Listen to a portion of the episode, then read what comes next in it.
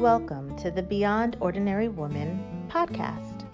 Every two weeks, we'll post a podcast version of one of our free training videos, but you can access them now at beyondordinarywomen.org. This episode or series includes downloadable information on our website, beyondordinarywomen.org. Go to Resources on the main menu and click on Podcast slash Video Extras. Enjoy the podcast. Hi, I'm Kay Daigle of Beyond Ordinary Women Ministries. I'd like to welcome you to this third video in our series, Asking Powerful Questions. The first video was the want to, where Jill, our guest, Jill Williams, talked about wanting to do it. You need to decide if you really want to do it. And there's some reasons you need to watch that video. The second video was the framework to asking powerful questions. And she gave us a big picture view of really your whole perspective of doing this. And it's really essential to understanding this.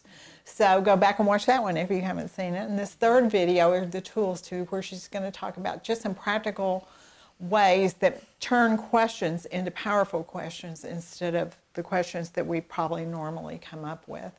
So Jill, as we move into this, I'm excited to hear it because I want to see what those specifics are as I think through how to ask questions. Good. Good.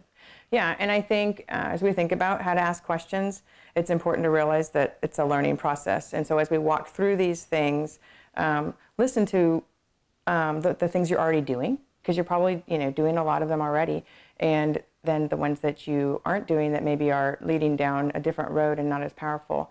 Um, you know, just let this be a reminder to try and make some changes in how you ask questions along those things. So, and I would think this would be particularly helpful if you know you're having a conversation with somebody and you need to talk about some more insightful things, right? Like if I need to have a, a conversation with my child about something that's hard, yes. I might think of some of these questions in advance. I think so. Because they're not just going to come out. That's something you have to work out, right? Very true. And okay. the more you do it, the more natural it'll be. And you might actually have some favorite questions that kind of stick with you that you can apply to different situations.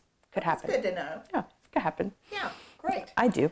Um, and so let's start with just some general guidelines, right? So we want to open, ask open-ended questions, not closed. And I think this is probably pretty um, understood, but we still do it all the time. We ask yes or no questions quite regularly of one another. And a yes or a no can be done with a yes or a no answer. Um, but some people might continue to keep talking, and if they do, it's not necessarily the question that, that drove that, it's the person. So we have an opportunity in asking the question to, to actually help the person draw out, even if they wouldn't more naturally do that. Yeah, that's great. So, yeah, I mean, one one question that I was asked recently was a yes or no question, and and I it actually became a very powerful question for me but I, I, responded to it in a way that I engaged more. Had she asked me in a different way, I probably would have even grown more. Right, right. And and sometimes if you realize you've just asked a yes no question, you can follow yes. it up with Absolutely. a question asking for further information, right. which will be the powerful question That's really exactly in the end. Right. That's exactly right. So just beware of, power, of asking yes or no questions because they're close ended. Um, and so another another thing that we want to consider is that we ask questions that open up possibilities, that open up um, even creative solutions, thoughts that maybe are, are new, ways you've done things, uh, you know, haven't done them in the past. And one of the skills to think about with this is to start your questions with what, how, and when rather than why why tends to leave us in this place of being stuck, not necessarily opening up possibilities because we're talking about why we haven't gotten something or why we haven't done something or but adding the what or the when or the how will drive us to places of possibilities. Well, you know, what could you do? How could you do that? And when are you going to do that? I'll lead you to places of, of movement, of moving forward. Right, instead of saying, why haven't you done that? Which yeah. feels a little bit like an attack. Oh, that too. Absolutely. Yeah. Because I've tried using that with other people to try to get them to realize that they're not doing what they're supposed yes. to do. Yes.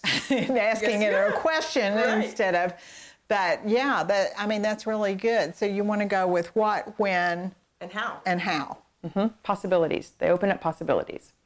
And in a situation like this, for example, if you're facilitating a Bible study and everyone's going through, you're going through the questions and everyone's just stuck on one, and where no one's really talking about one of the answers, but it happens to be one that's pretty important to address. So you don't want to just skip over it. As a facilitator, you could ask a question that says, like, well, why are we stuck on this? That would that would actually get people talking, but it would be talking about why we're stuck.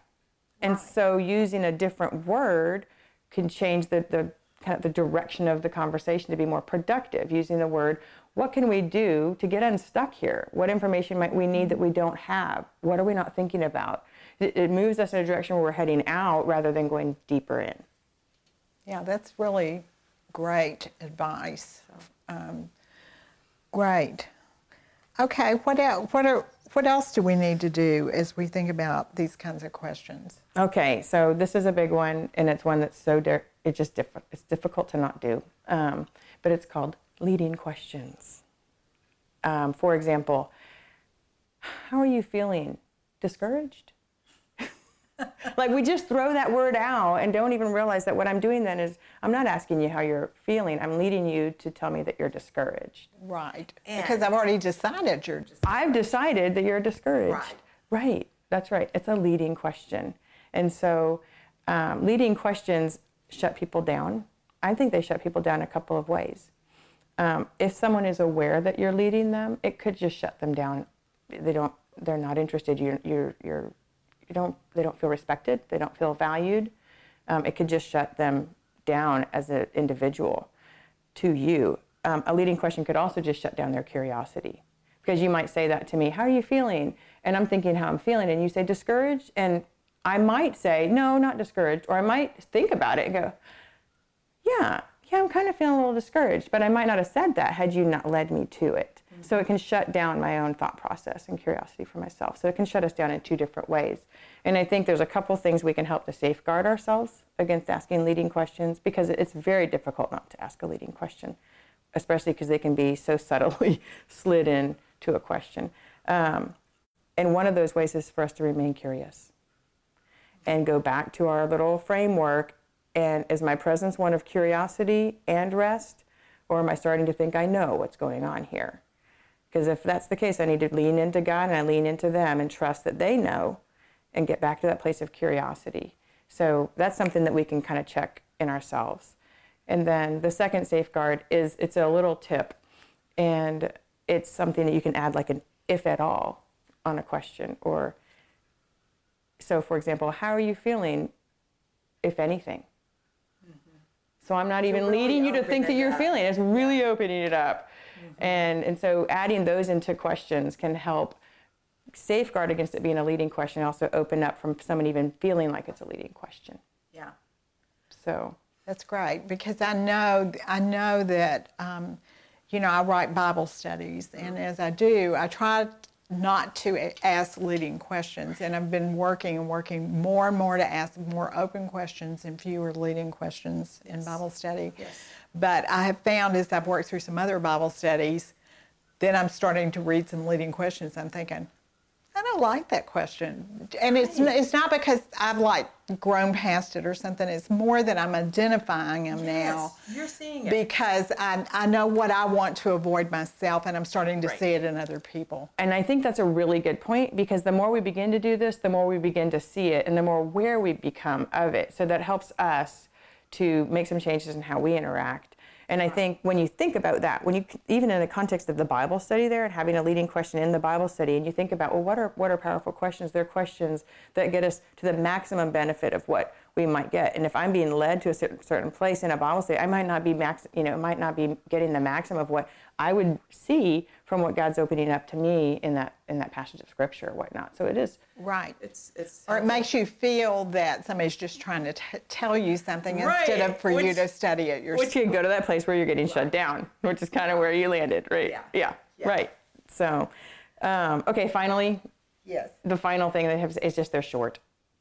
Powerful questions are short questions, and sometimes that's hard for us because we might want to use lots of words. When we begin to use lots of words, things become more unclear, potentially we ramble. And potentially leading. And they- really, I think they become potentially leading the longer you make them. That's right. Yeah. Yep. So- Wow, Jill, this was really, really helpful.